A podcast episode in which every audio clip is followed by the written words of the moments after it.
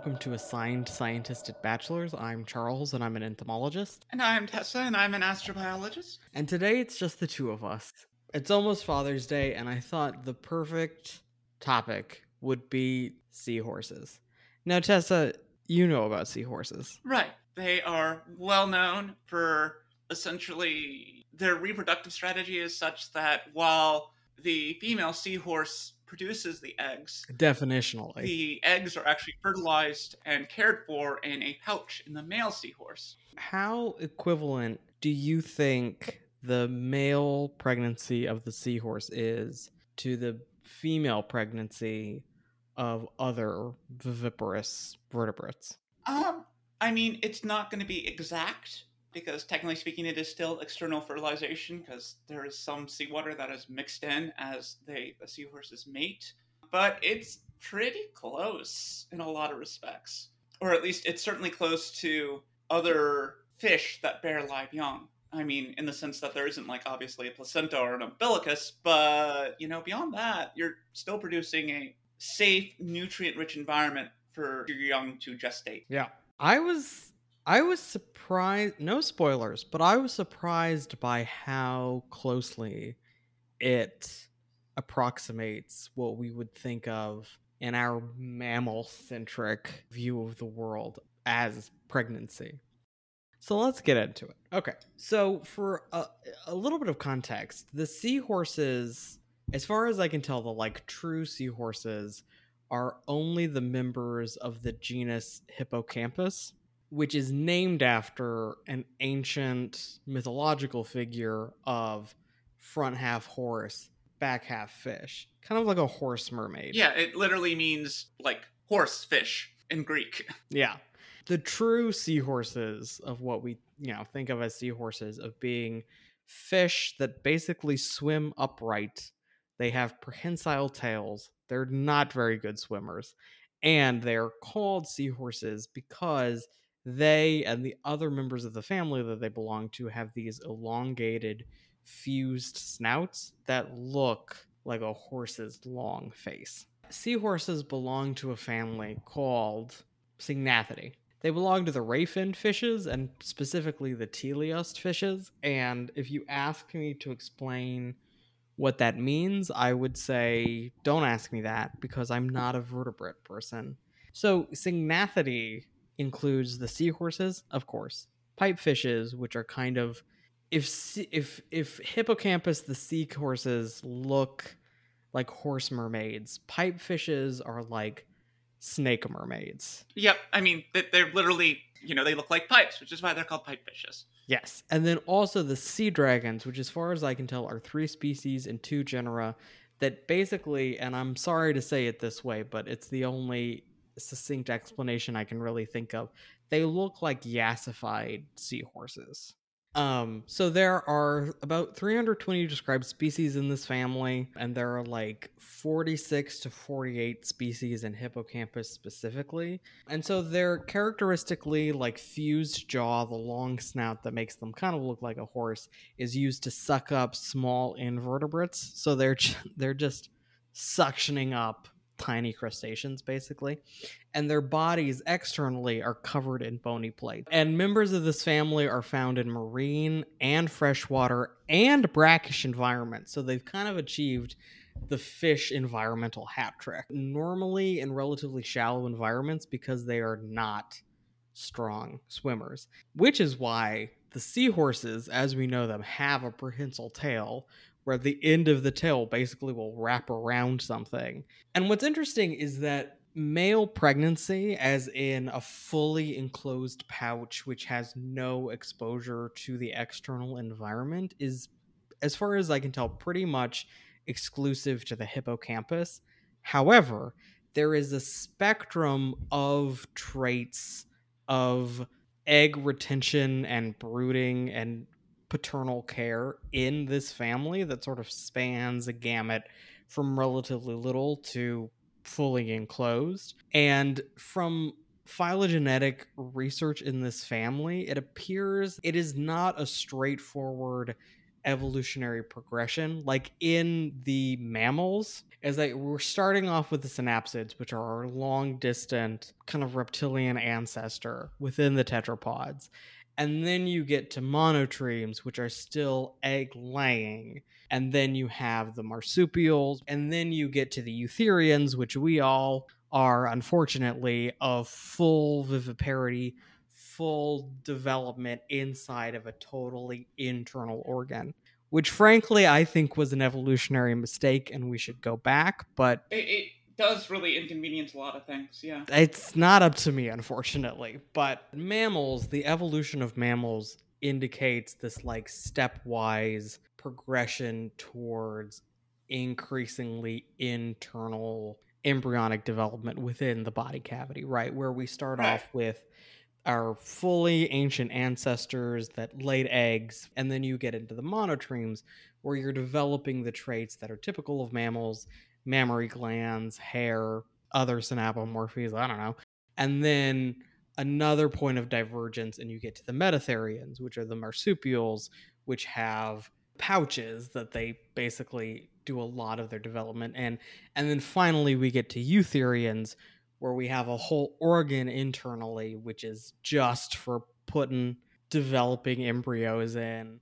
In seahorses and in the Syngnathidae overall, there is not this same kind of stepwise evolution towards increasingly internal. So it's not like you had external brooding and then a point of divergence and then slightly more internal and then a point of divergence and then you get to the hippocampus with the fully enclosed specialized brood pouch right it turns out that based on the evidence that we have now of the phylogeny of this group all these different sort of characteristic ways of brooding eggs have evolved independently multiple times. And so there is the spectrum of different adaptations in the group, but it has not evolved in the same way that internal brooding did in mammals. It has kind of just like relatively unrelated groups can have the same adaptation evolved. Convergent evolution. Yeah. Yeah, yeah, yeah. I wanted to talk specifically mostly about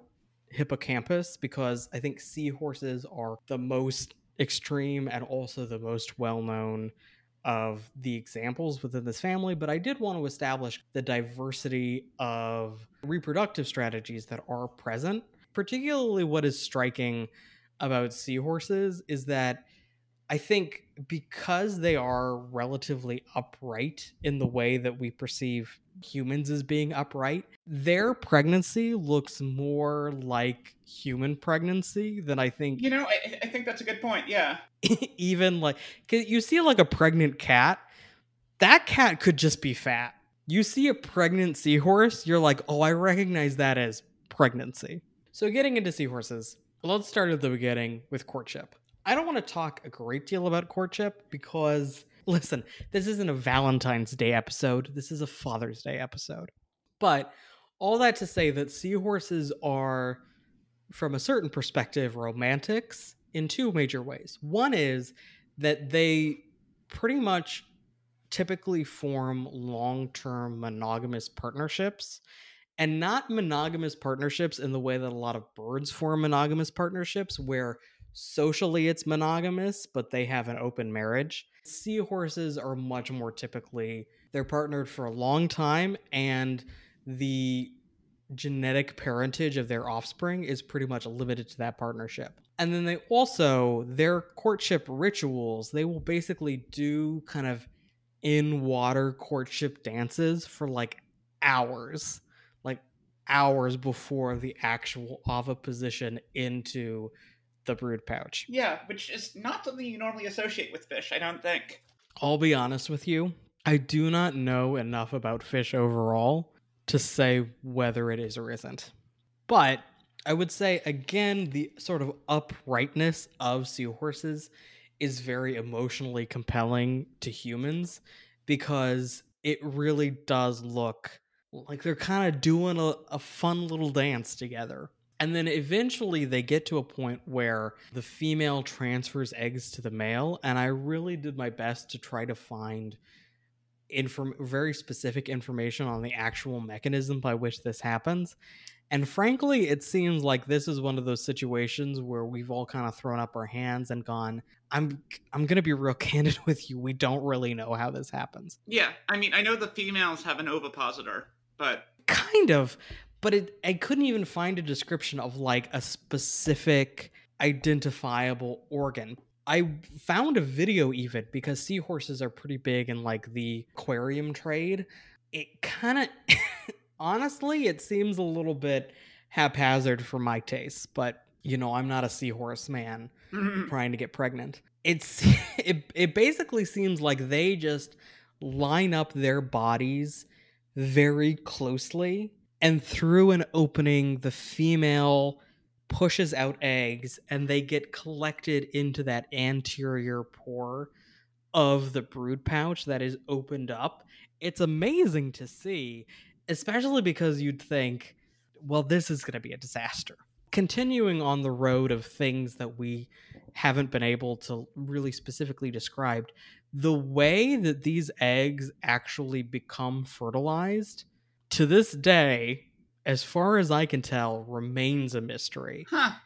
Because it used to be believed that there was maybe, you know, the seminal duct opened into the brood pouch specifically, the male would accept the eggs and then provide sperm into the pouch directly and it would be a kind of a kind of internal fertilization.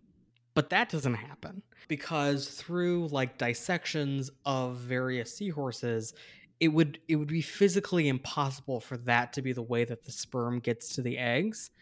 However, they don't have an intromittent organ, aka a penis, because most fish don't. Right. So there's no like specific organ whose job it is to orient directly over the eggs to provide sperm as they get accepted to fertilize them that way. So it seems like the best working hypothesis right now is that the sperm is sort of deposited into the marine environment with the eggs, and then potentially seminal fluid or even ovarian fluid kind of provides an environment around the eggs into which the sperm will be accepted so that it doesn't kind of just get scattered hither and yon.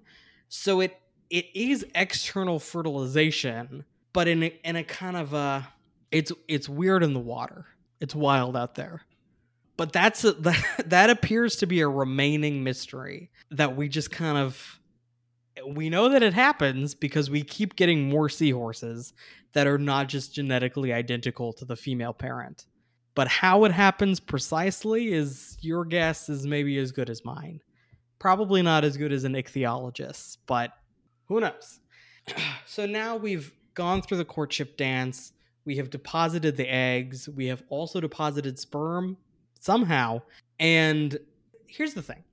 I used to think before reading up about seahorses, I didn't have like really solid ideas on probably what was happening because I I always kind of imagined that the benefit of the pouch was just kind of like having a nest that's co- connected to your body.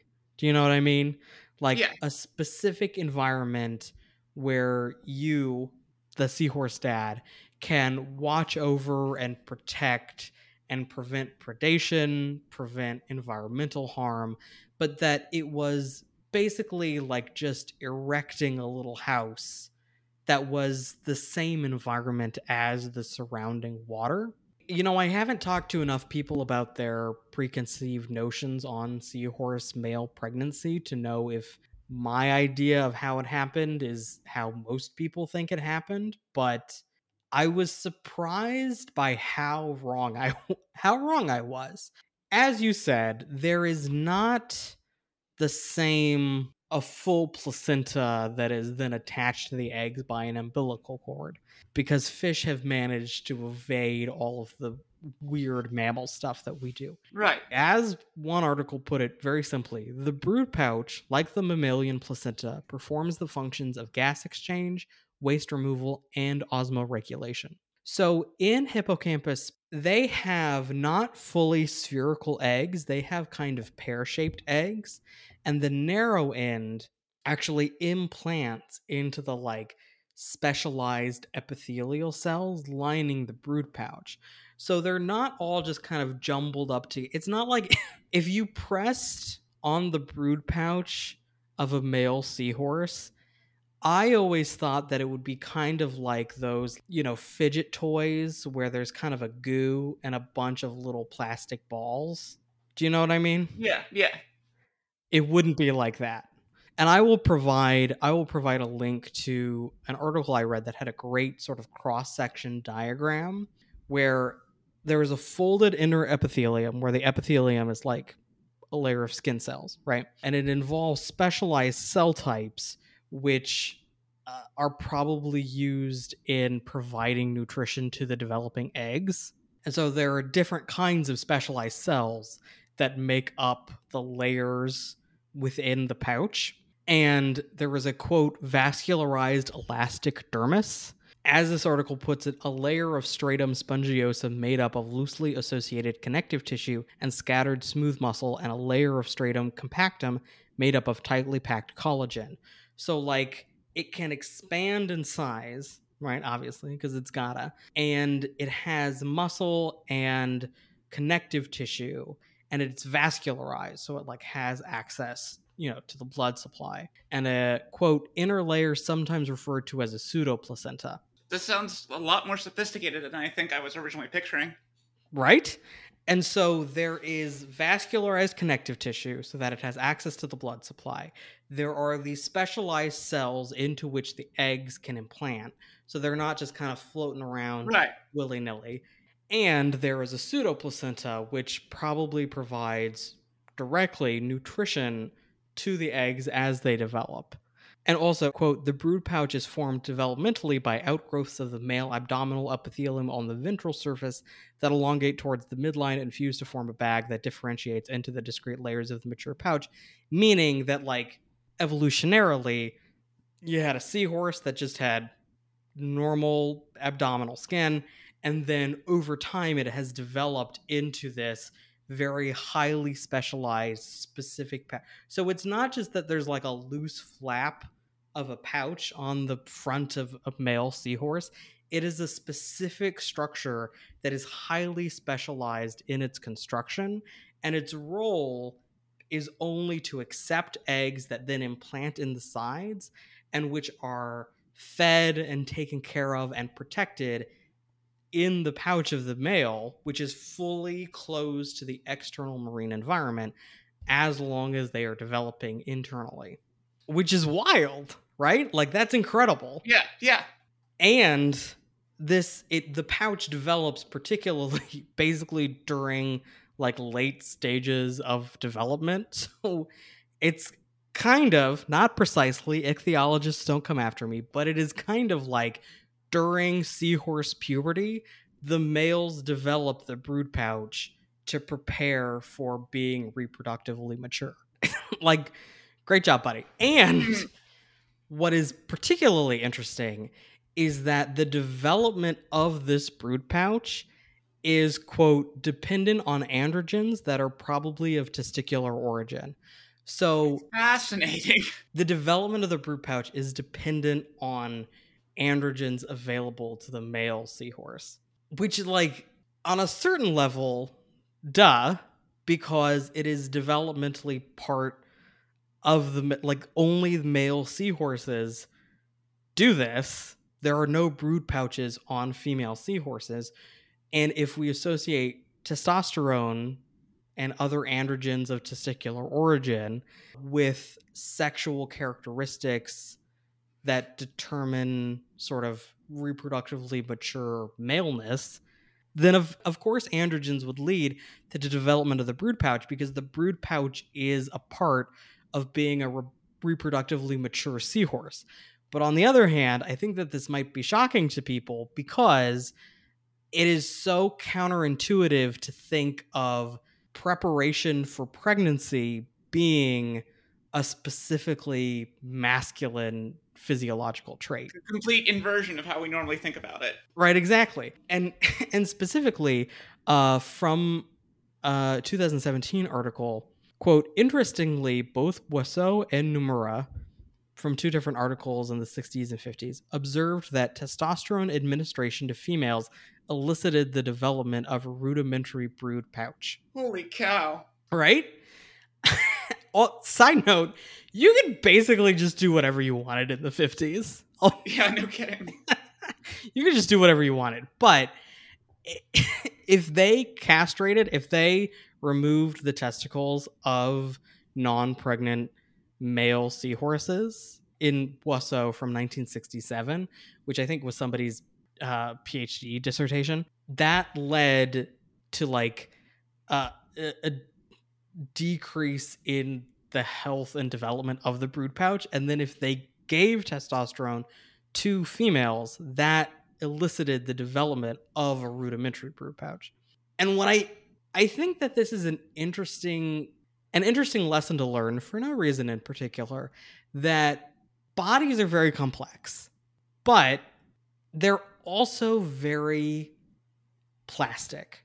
Plastic in the sense of being malleable, where you can administer hormones to even a fully reproductively mature individual of a certain sex and then observe the development of sexual characteristics basically across a lot of animals full lifespans Yep. where like also we see sometimes in like sanctuaries and in zoos if you have captive male lions if you for whatever reason have to remove the lion's testicles they will often lose their great big manes and this is kind of what we talk about when we talk about sex being something that is broadly binary but not totally distinct nor immutable Yeah, Where- yeah. I, I think we can definitely rule out immutable at this point, regardless of Yeah. what certain ideologues might want you to believe otherwise. Uh, for no reason in particular. It, both that biological sex, in terms of the overall phenotypic pattern of your body, is something that is determined genetically in those organisms which have a genetic component to sex determination, and not all of them do. So it is determined first chromosomally, but then secondly during development, where the developing embryo responds to the genetic code that is available to it. And as we saw in the episodes that we did in March, there are a number of situations where those two singular developmental pathways are not fully diverging, where because of the presence or absence of this gene or the presence or absence of that gene, there can be complexities to how that developmental pathway plays out in individuals and then your biological sex as in sort of the apparent phenotypic distinction you know between different patterns is also developed again when you go through the process of puberty and developing towards adulthood and reproductive maturity. And then the appearance and presence of these sexual traits are maintained throughout the rest of your life by the presence or absence of different, for instance, hormones. So it, I think it is much more useful to think of biological sex not as a, a binary where there is a single on off switch and then you're set for the rest of forever, but as something flexible and fluid and malleable that is determined again and again and again until you're dead in the ground. Right. Which, I mean, from an evolutionary point of view, makes sense because it would be advantageous in biology to have that degree of flexibility and redundancy, too.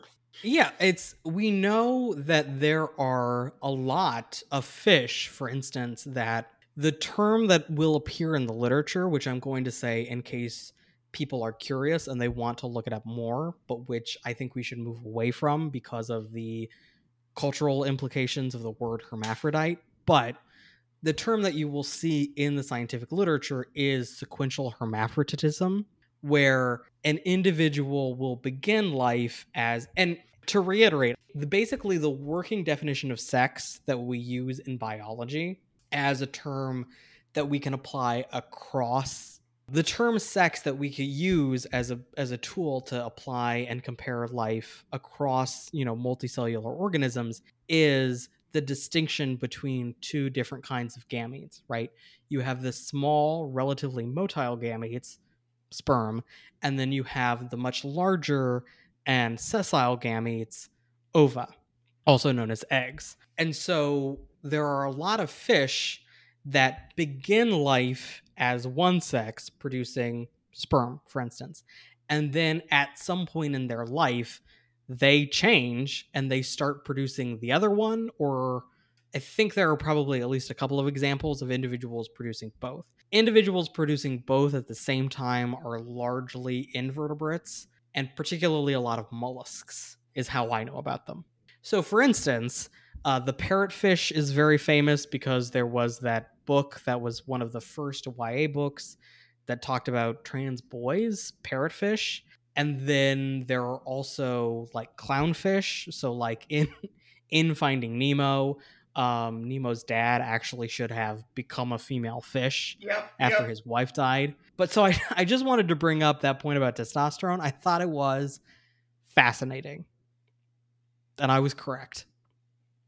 From that same article, quote, the pseudoplacenta is rich in blood vessels, suggesting father to embryo interaction through epithelia on the lumen, similar to mother to embryo interaction in mammalian placenta.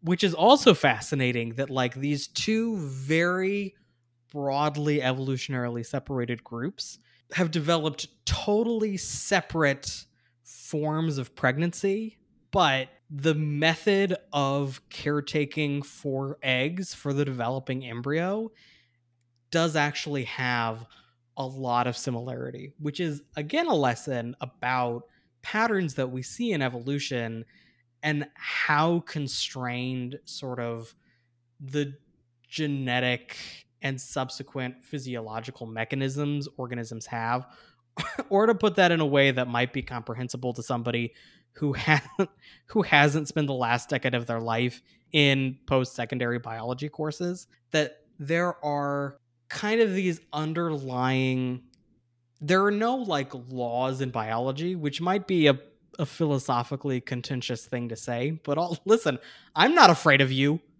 philosophers Hmm. I am afraid of the ichthyologists. Ichthyologists don't come for me. Philosophers, do what you must. But I would say broadly that we do not have laws in biology the same way that we have like laws in physics Right. because so much of evolution is contingent, meaning that the way things evolved is not the way things always would have evolved, but they're very dependent on the context geologically, geographically, chronologically, environmentally. So much of evolution is driven by the environment in which it happens versus just the sort of intrinsic properties of organic life.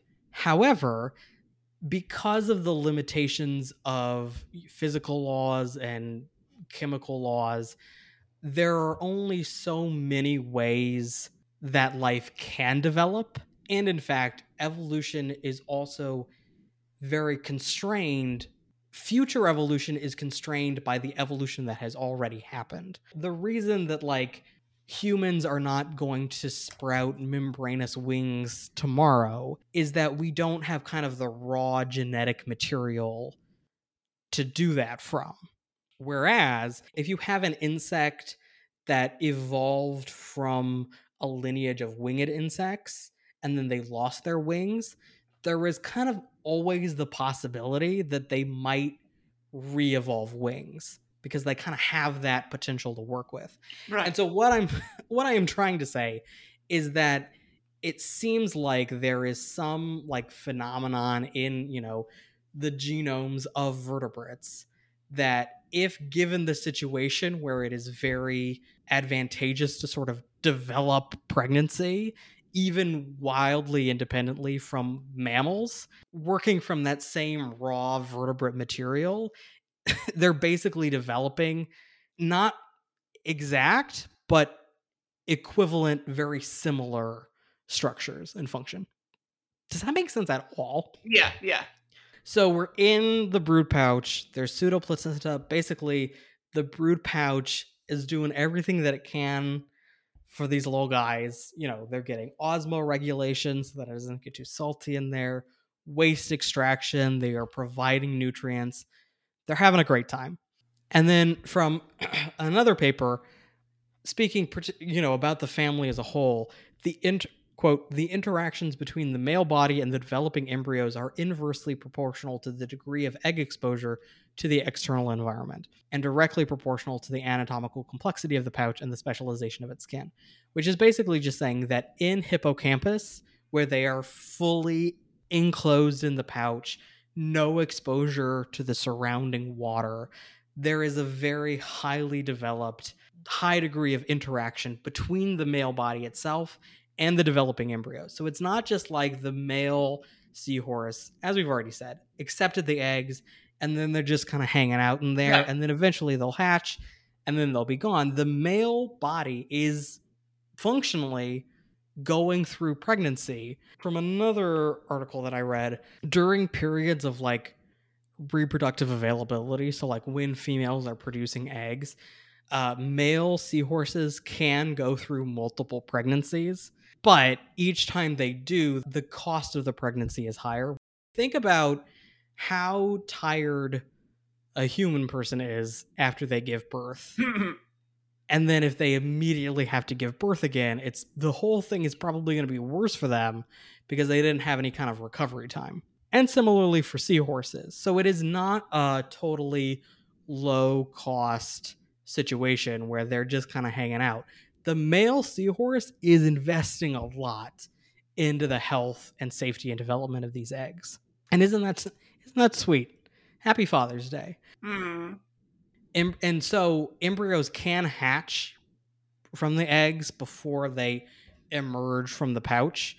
So, so there may be a period of time where they are literally free swimming inside of the pouch, which if you thought a baby kicking was uncomfortable, you know what I mean?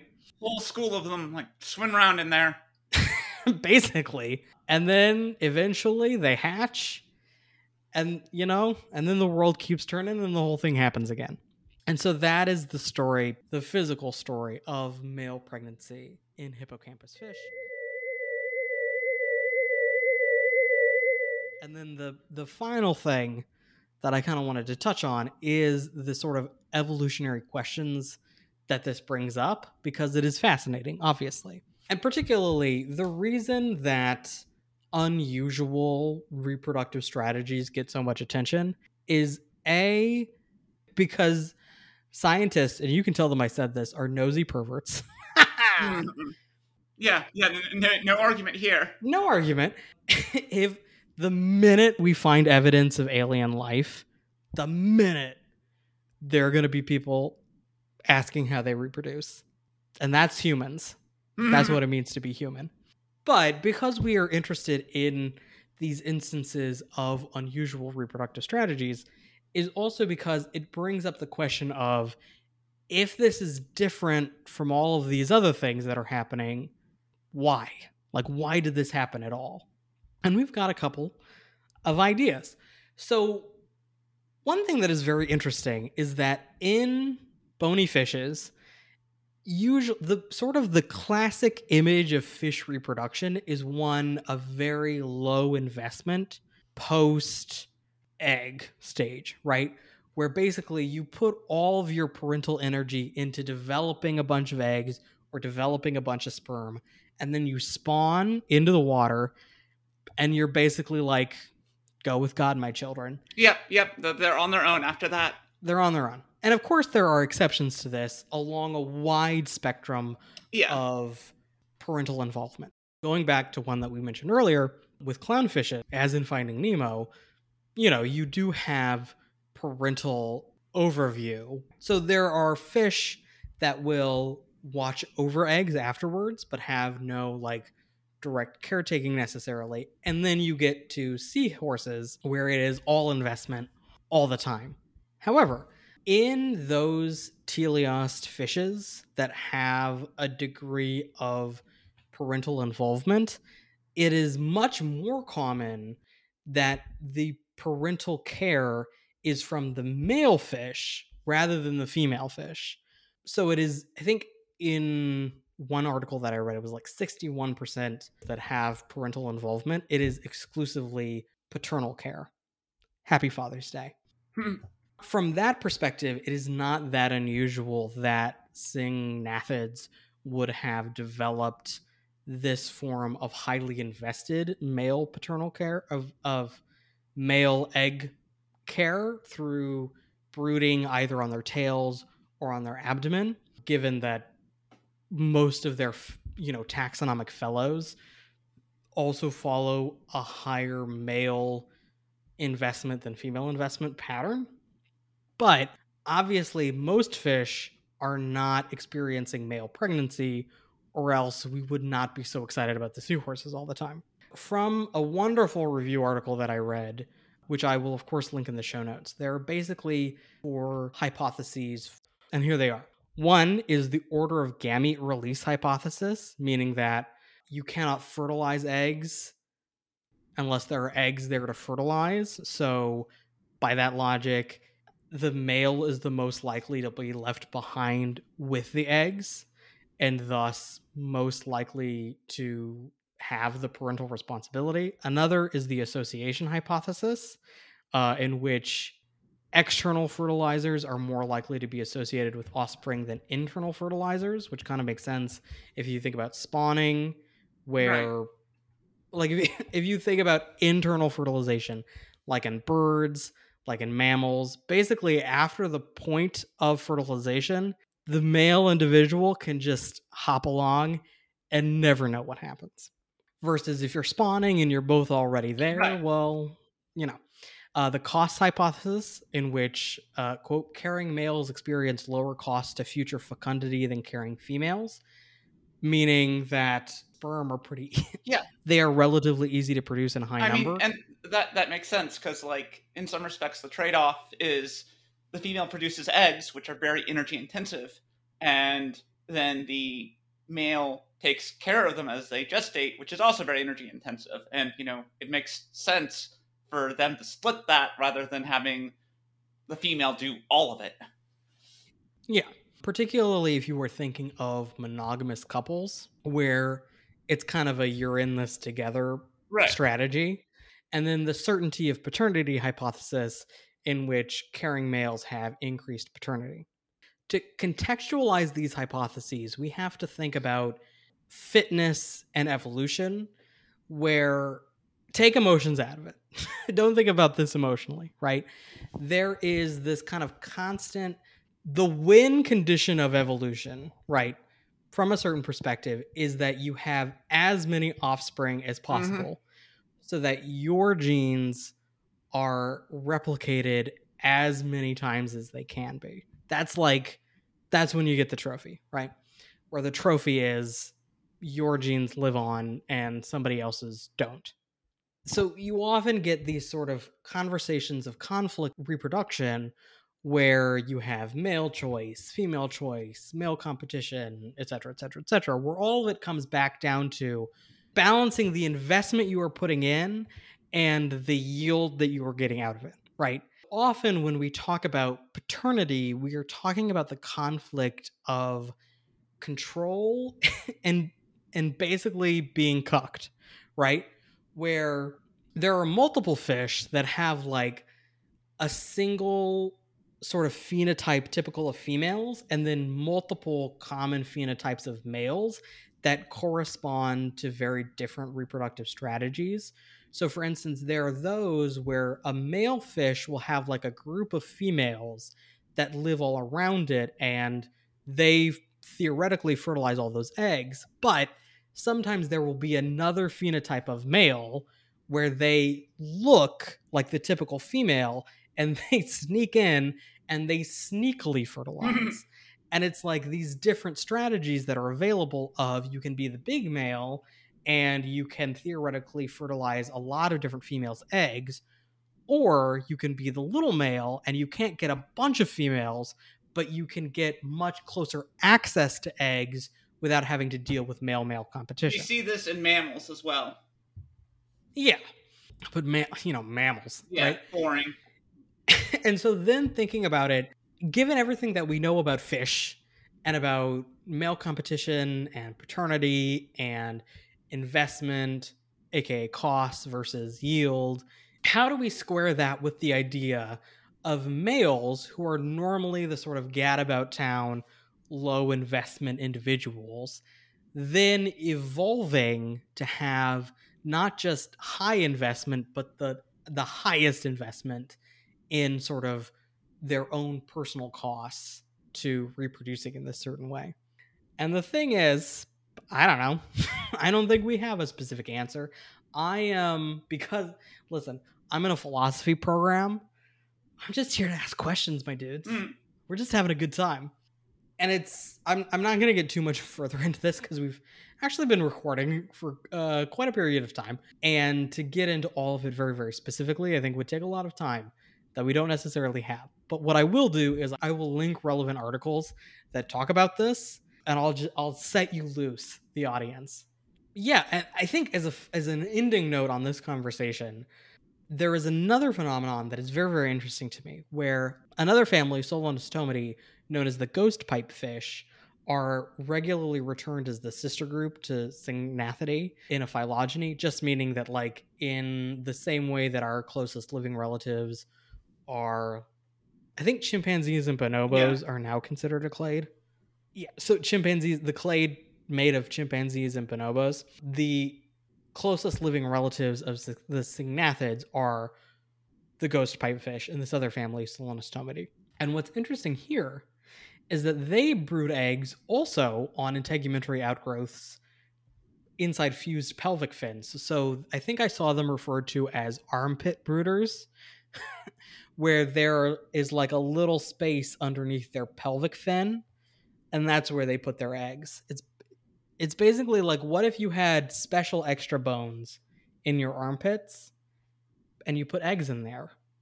And also you were a fish and you were swimming around. But interestingly, the Solenostomids, the ghost pipefish, they are female skin brooders.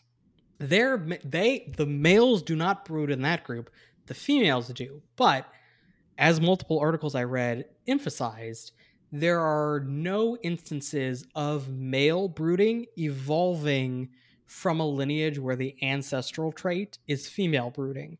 So basically, there are no examples that we know of in the evolution of these groups where a, a a- you know a group of fish will start out at some point in evolution with female brooding and then switch it up and it turns out the males end up being the exclusive brooders thus the conclusion that brooding is very unlikely to be an ancestral trait in the clade made up of Solenostomids and Syngnathids, so the ghost pipefish and then our guys. Does this make sense if you are not deeply embedded in systematics? I think so. But then again, I also know a lot about systematics. okay, I'll try to put it as simply as I can. Basically, ancestral trait is just a trait that belongs to an ancestor that then we th- and this is very useful in constructing phylogenies because if we think about the ancestral trait and it's also present in all of these other descendant groups, then we can be like, oh, that tells us something about the evolution of these groups. Because unfortunately, slash fortunately, time travel is not real. We cannot go back to uh, hundreds of millions of years ago in geologic time and be like, that's when that happened, and that's when that happened. And you know, fortunately, unfortunately, time travel probably is never going to be real. From what I know of what physics have Yeah, said, that's a whole other episode of the podcast. that's a whole other episode. That's many episodes. Anyway, but basically, it is very, very likely that the ancestor to both of these group, the ghost pipefish as well as the pipefish, pipefish, seahorses, and sea dragons, was not a brooder. That like the ancestral trait was non-brooding, and then brooding evolved many times independently in these different descendant groups. And here's why this is interesting to me. Because the ancestral trait was probably based on what we know about the evolution of these groups and the development of these behaviors and adaptations, etc., etc., brooding was not present in their common ancestor, but it is present in both of them now. And I think this gets to an interesting phenomenon that we see, you know, littered across evolution of organisms of very closely related groups convergently evolving very similar traits, even when like a proto version of that trait was not even present in their common ancestor. And I just think that's kind of a fascinating open question in the evolution of organisms. You know what I mm-hmm. mean? So that is our episode on seahorses and on syngnathids overall. I hope you enjoyed this journey together. I learned a lot. I, I, my whole preconceived notions about seahorses and how I thought they probably worked are t- up totally overturned. Likewise. It's uh, what a wonderful journey. If you want to find me online, um, don't find me. Just go to the podcast Twitter at ASAB Pod and talk to me about animals. And you can find me on Twitter at SpacerMace, S P A C R M A S E. You can also check out my stuff on my website, tessafisher.com. You can find us on Twitter at ASAB Pod or at our website where we post show notes and transcripts for every episode. On these episodes where we do independent research, the, the show notes are a party, and I really encourage you to go look at them. ASABpodcast.com. I also I realized we should probably start saying at the end of it, thank you to Nicole Petkovich for our intro music. She made that. And she was a guest on this show. Yay, and yeah if you would like if you are a trans and or non-binary scientist science worker science journalist science fiction author member of the cockroach pet trade and you would like to be a guest on that sh- on the show we have a contact form on our website we also have a google form that you can fill out that is linked on our twitter and our website so if you would like to be a guest we are always looking for guests and if you like the show uh, please tell people about it uh, because word of mouth is the most reliable way for podcasts to grow. And until next time, keep on sciencing.